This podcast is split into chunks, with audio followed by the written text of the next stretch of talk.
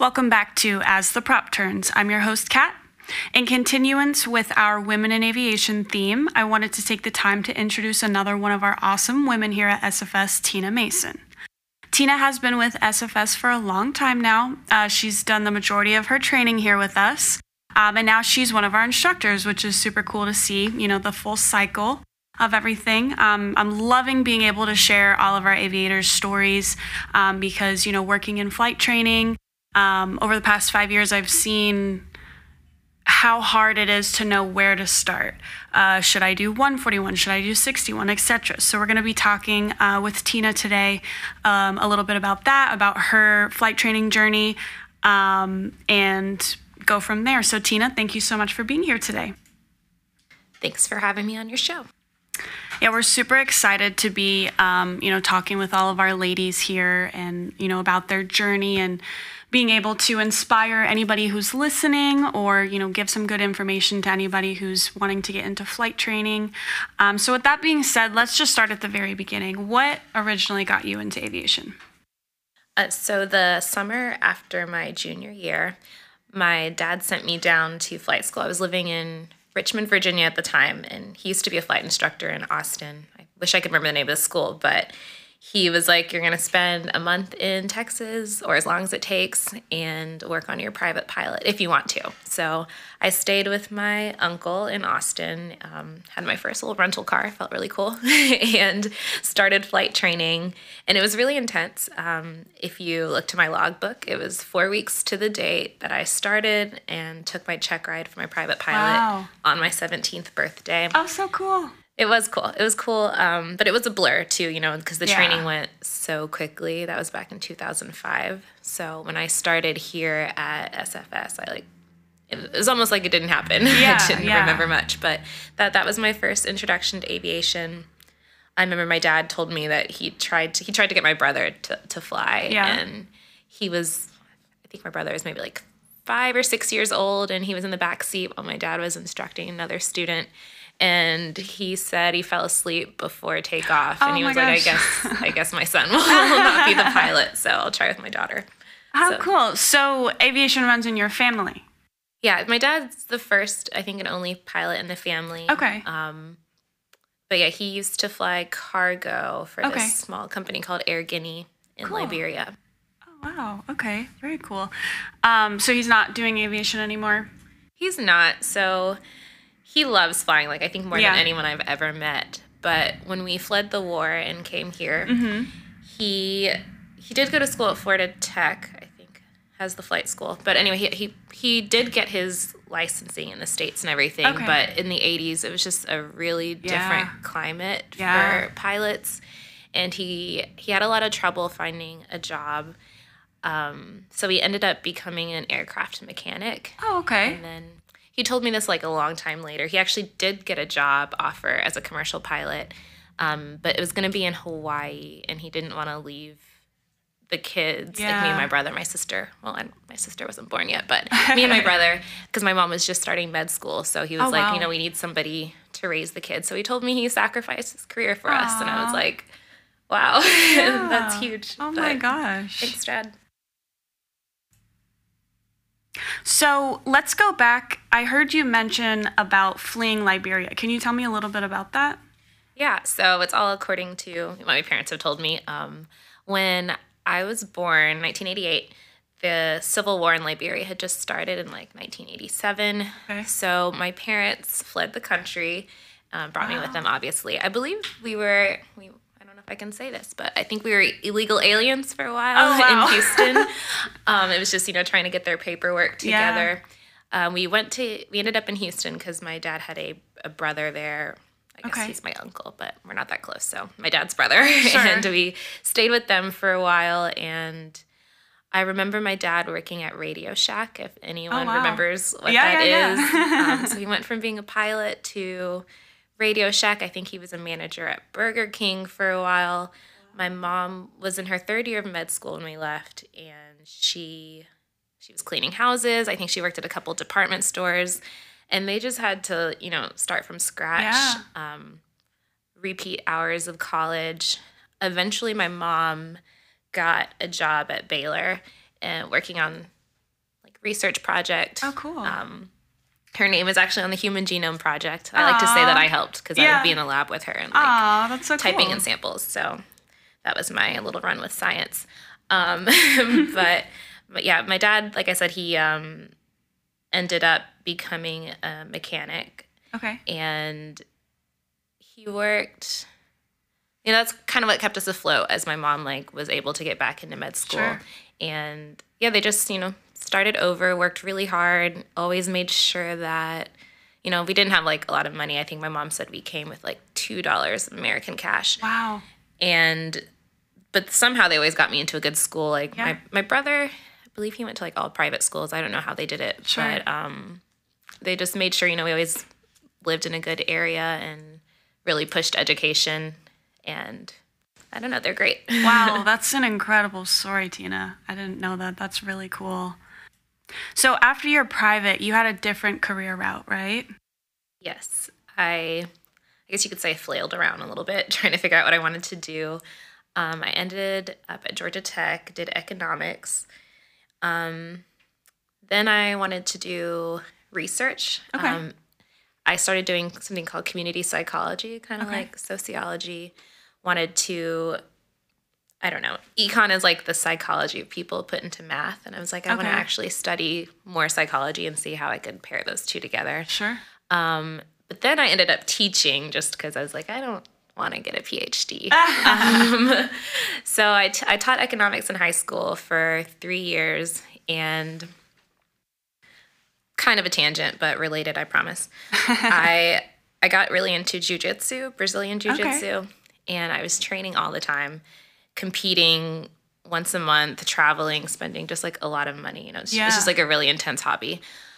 Um, and one year, I like I did my budget and I totaled totaled up everything I'd spent on just like training, food, you know, eating healthy, personal trainer, just Yeah. the whole nine.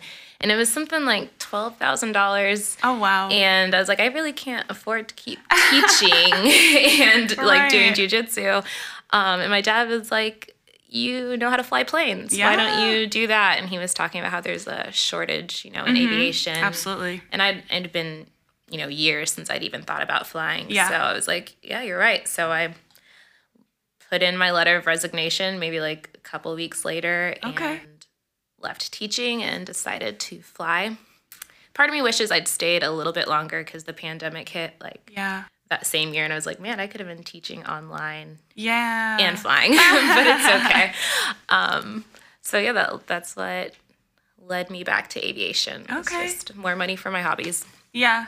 which I know is not like so passionate, but No, it's a great career. I mean, it's a huge sacrifice in the beginning to get into aviation, but I mean the the rewards that you get down the road, um, it's just a really great uh, career, and it's uh, secure. yeah. It's a secure career. So I totally get that. So just in the spirit of Black History Month and um, well, I guess it's over, but Black History Month we just celebrated in women in aviation and just looking at like the opportunities women have. Um, sometimes it's not for me. It's not really an achievement that I have, but just being place and time.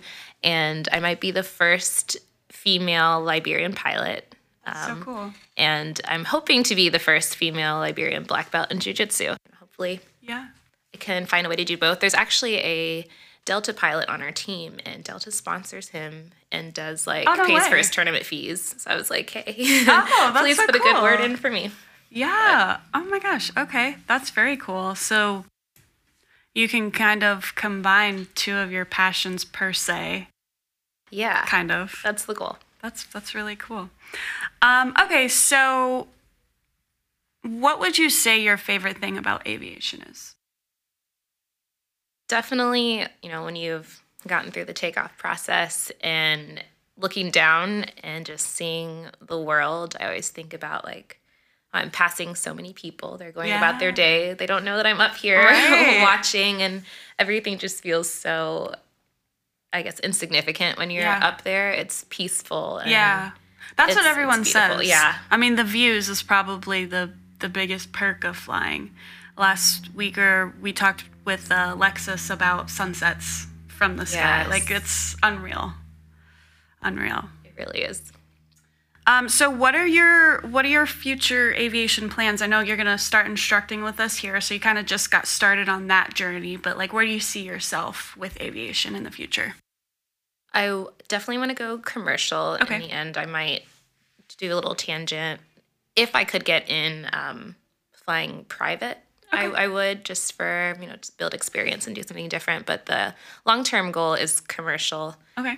I have a friend who um, started this company called OneTrust, and he's doing really well. They were just valued at like five point three billion dollars. Wow. His name's Kabir. Shout out Kabir. And I really, um, I'm like, buy a jet, buy a jet. Right. so if he does that, you know, or if the opportunity arose, I would like to. But Yeah. other than that, aviation is, I mean, commercial is, is where I would like to go. Yeah, that's a good point you bring up. I think one thing that a lot of pilots would say is that aviation is all about who you know, uh, especially for those private jobs. You like you have a friend who may be buying a private jet, and you could be the pilot. He's like, "Oh, hey, I know a pilot," Right. and give you a call. Like a lot of, uh, especially like the private flying and stuff. A lot of that is like networking and stuff like that, for sure. Yeah, I guess they say that about every field, but I do think I hear it more with aviation. Yeah, for sure. Well, it's a really um, tight community too. Yeah. for sure. So, with this month being Women in Aviation, um, you know, we're focusing on our women here at SFS and kind of talking about your journey and and things like that. So, what um, what advice would you give, you know, girls or women who are thinking about getting into aviation or or that are in aviation now and, you know, what what advice would you give them about pursuing their their passion and their careers?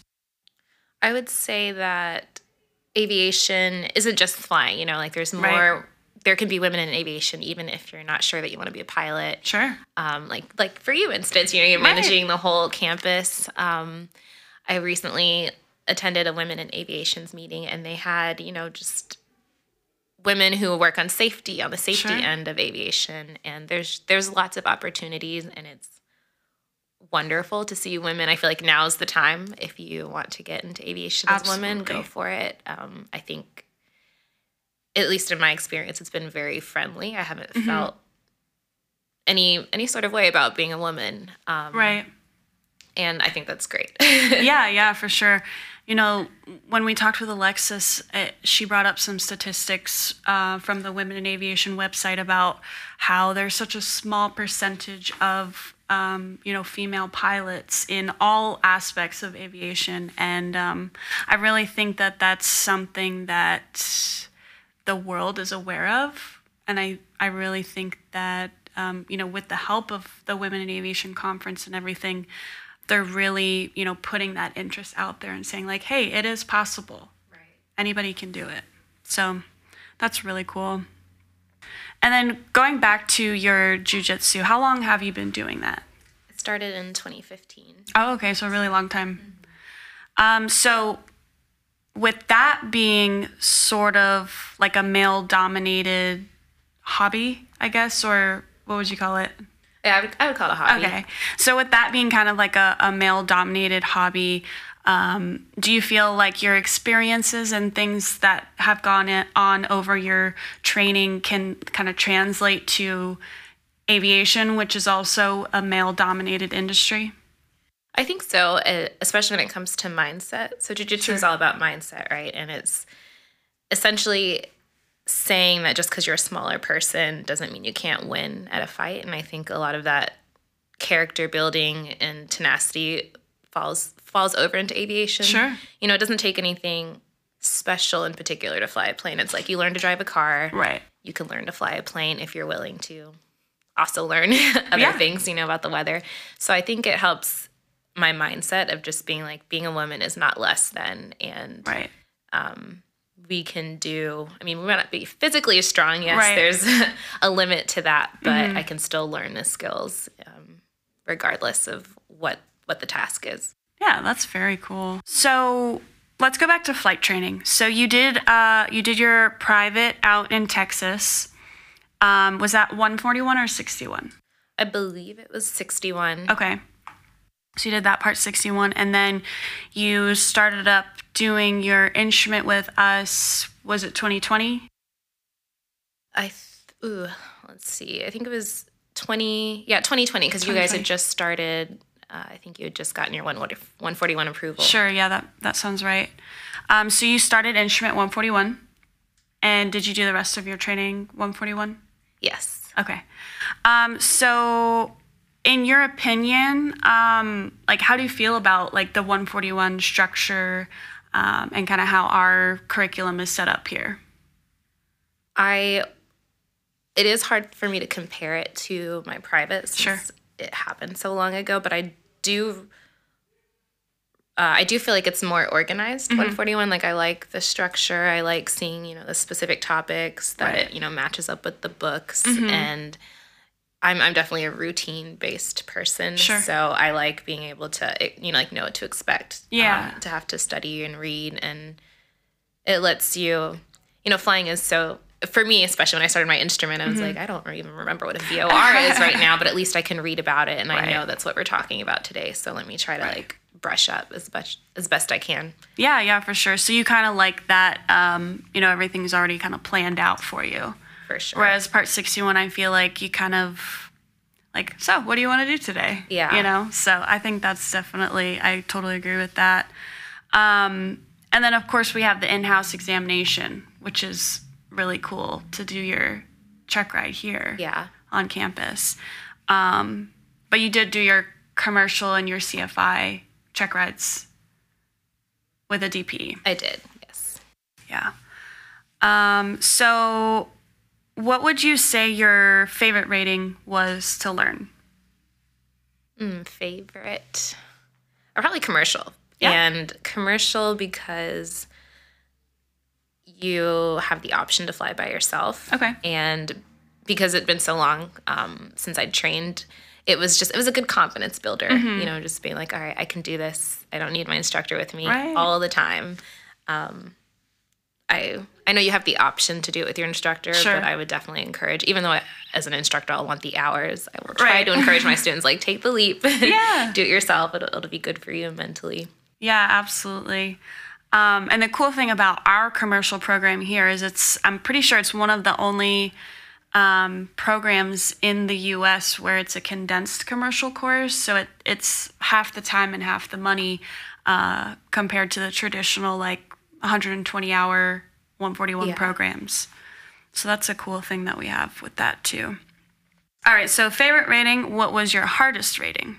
Uh, Or your least favorite rating? my instrument. It's well, looking back, I'm like, oh, instrument is easy. Yeah. But I really struggled with instrument. It it almost beat me. I almost was like, you know what, I'm gonna go back to teaching. Yeah. And I don't want anyone to feel like it's hard. I think I just um, something I've learned as a teacher is, you know, there's so many different personality types, Mm-hmm. and I think that it's really important for the instructor and the student to be able to like communicate well and Sure. you know feel good about um, what's being said in the instruction. So I think it it it helps a lot to have um, just to be able to change how you deliver information Right. to someone because not everyone's going to learn the same way. So definitely something I'm going to keep in mind when I'm instructing is like if I feel like I can't instruct somebody, I'm going to go ahead and say, you know, it's just not it's not working. Yeah, yeah, for and sure. Save and that you some money. happens. Yeah. That happens. I mean, it's probably happened with you throughout your training as well. Um, you know, someone maybe the coolest person on the ground, but you just don't click in the air, or, you know, vice versa. It, it definitely happens, and no one ever takes it personally. Um, so.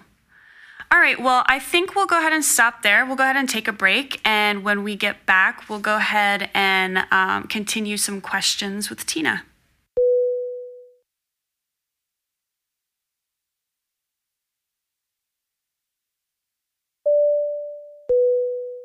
Okay, everyone, we are back. So, Tina, let's do some stories. What what is your what has been your scariest story or like your your worst experience flying? So this was definitely back in my private.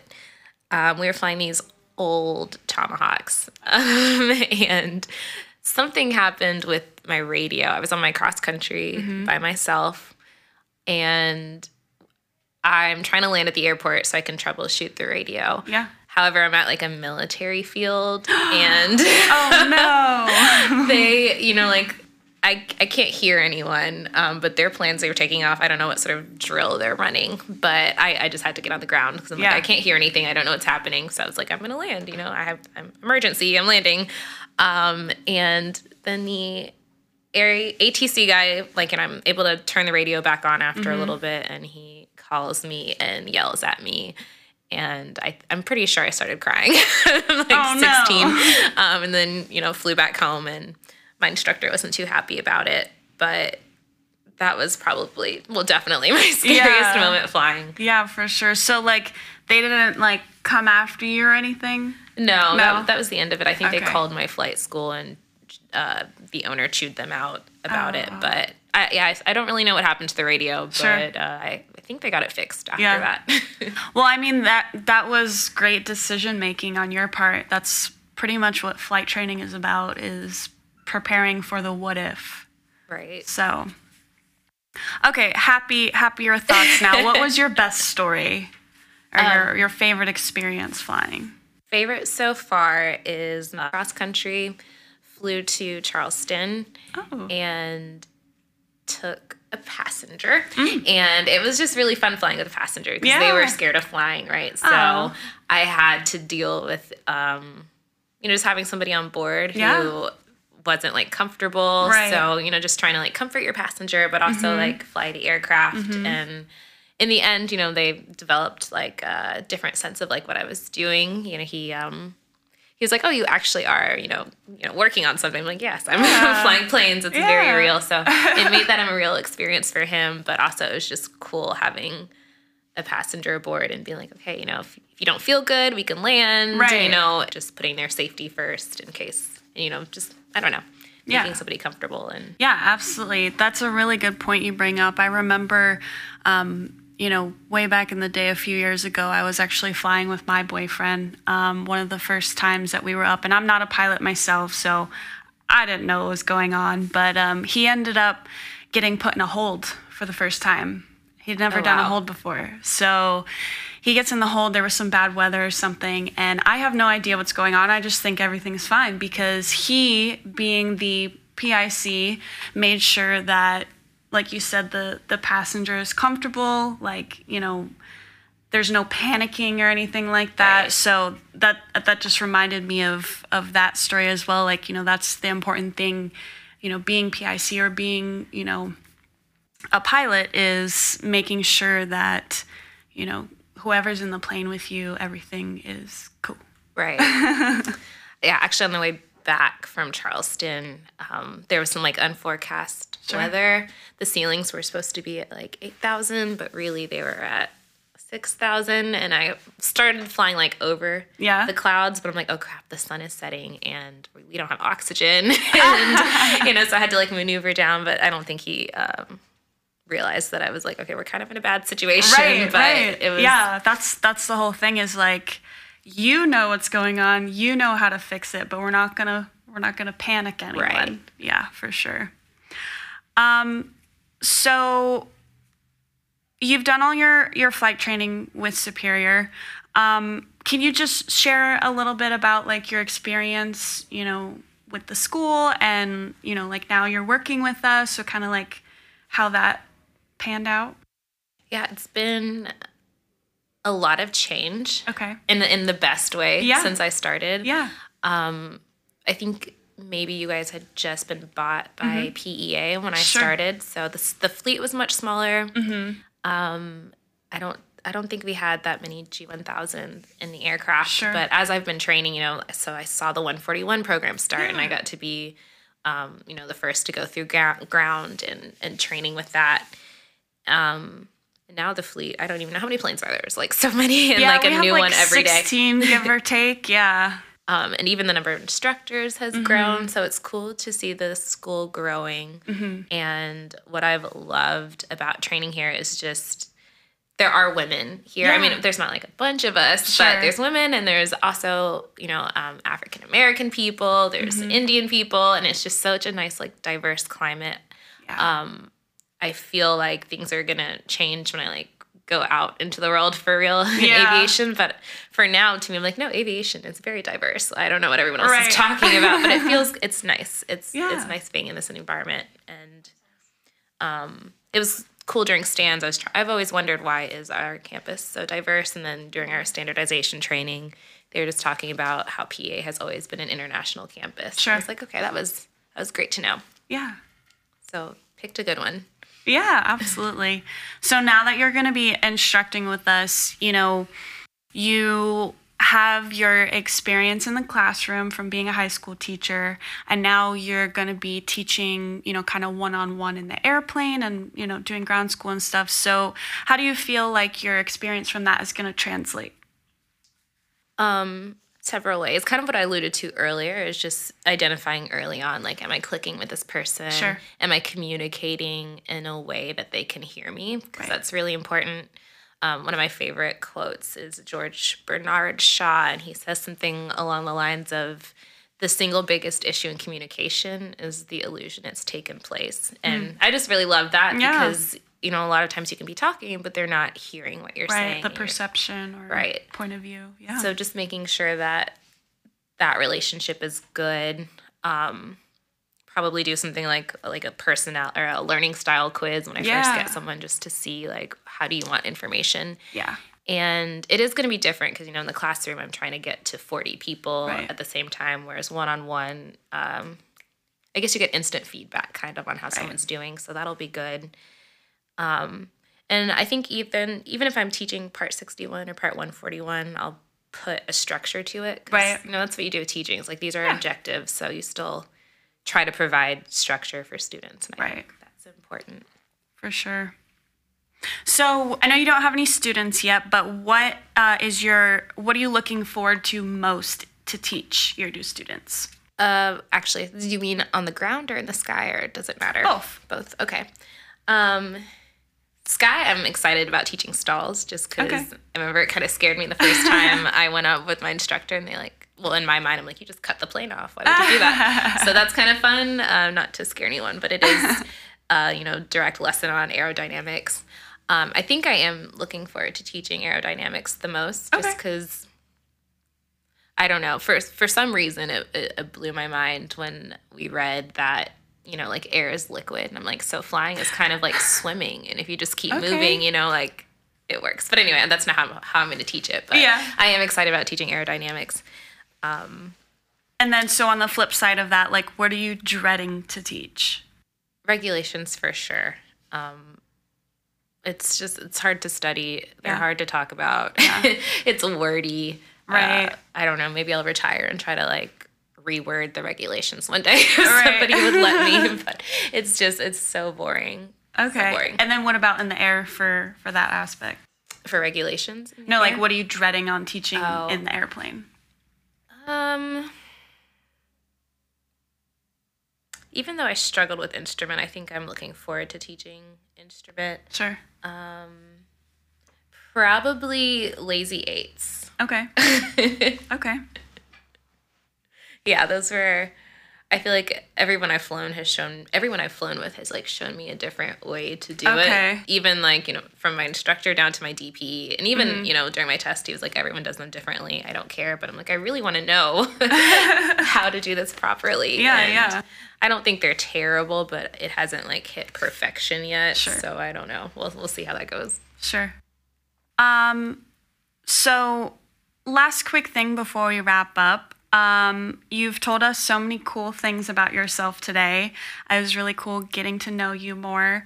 Um, so you were mentioning before that you love DIY stuff. So why don't you tell us a little bit about that? Yes. So I fell into DIY trying to um, save money, honestly. Sure. but in the end, so I started first making like moisturizer for my skin. Mm-hmm. And so now I make, um, I do a shampoo for my hair. I can make toothpaste. That is I so still cool. buy it because Yeah. you know you just run through it so fast, so it's Yeah. easier to buy. But I can do toothpaste, deodorant. Um, I do like a toner for my skin, Yeah. a spray for my hair. Uh, yeah, just just about anything. I tried. I even do a cleaning product like, Oh, that's made cool. with vinegar. I used to, when I was teaching, I used to give students extra credit for bringing me their orange peels, so they would get like you know, there was a whole system. Yeah. But they would bring me their orange peels and I soak it in vinegar Uh-huh. for like two weeks and then turn that into like a cleaning solution. Oh, wow. I still have like jars and jars of it because at the end of the semester when they're like, "Oh. Miss Mason, what can we do for extra credit?" and I'm like, I'm not about to like grade extra stuff, but if you want to me bring your me orange peels. orange peels in jars, go for it. So I'm like probably stocked for the rest of my life. That's on that. super cool. Very resourceful. Love it. Well, Tina, thank you so much for being here today. It was super cool, you know, getting to know you more and hearing, you know, your story and and your aviation journey. So thank you so much for being here. Thank you for having me. It's fun. I'm your host, Kat Guarnieri, and thanks for listening to As the Prop Turns. We'd like to thank our engineer, Tyler Whittington, and our sponsor, Anchor, for making all this possible, and of course, all of our listeners. Be sure to check us out on Instagram, TikTok, LinkedIn, and Facebook, handle at Superior Flight School. And remember, any landing you walk away from is a good one.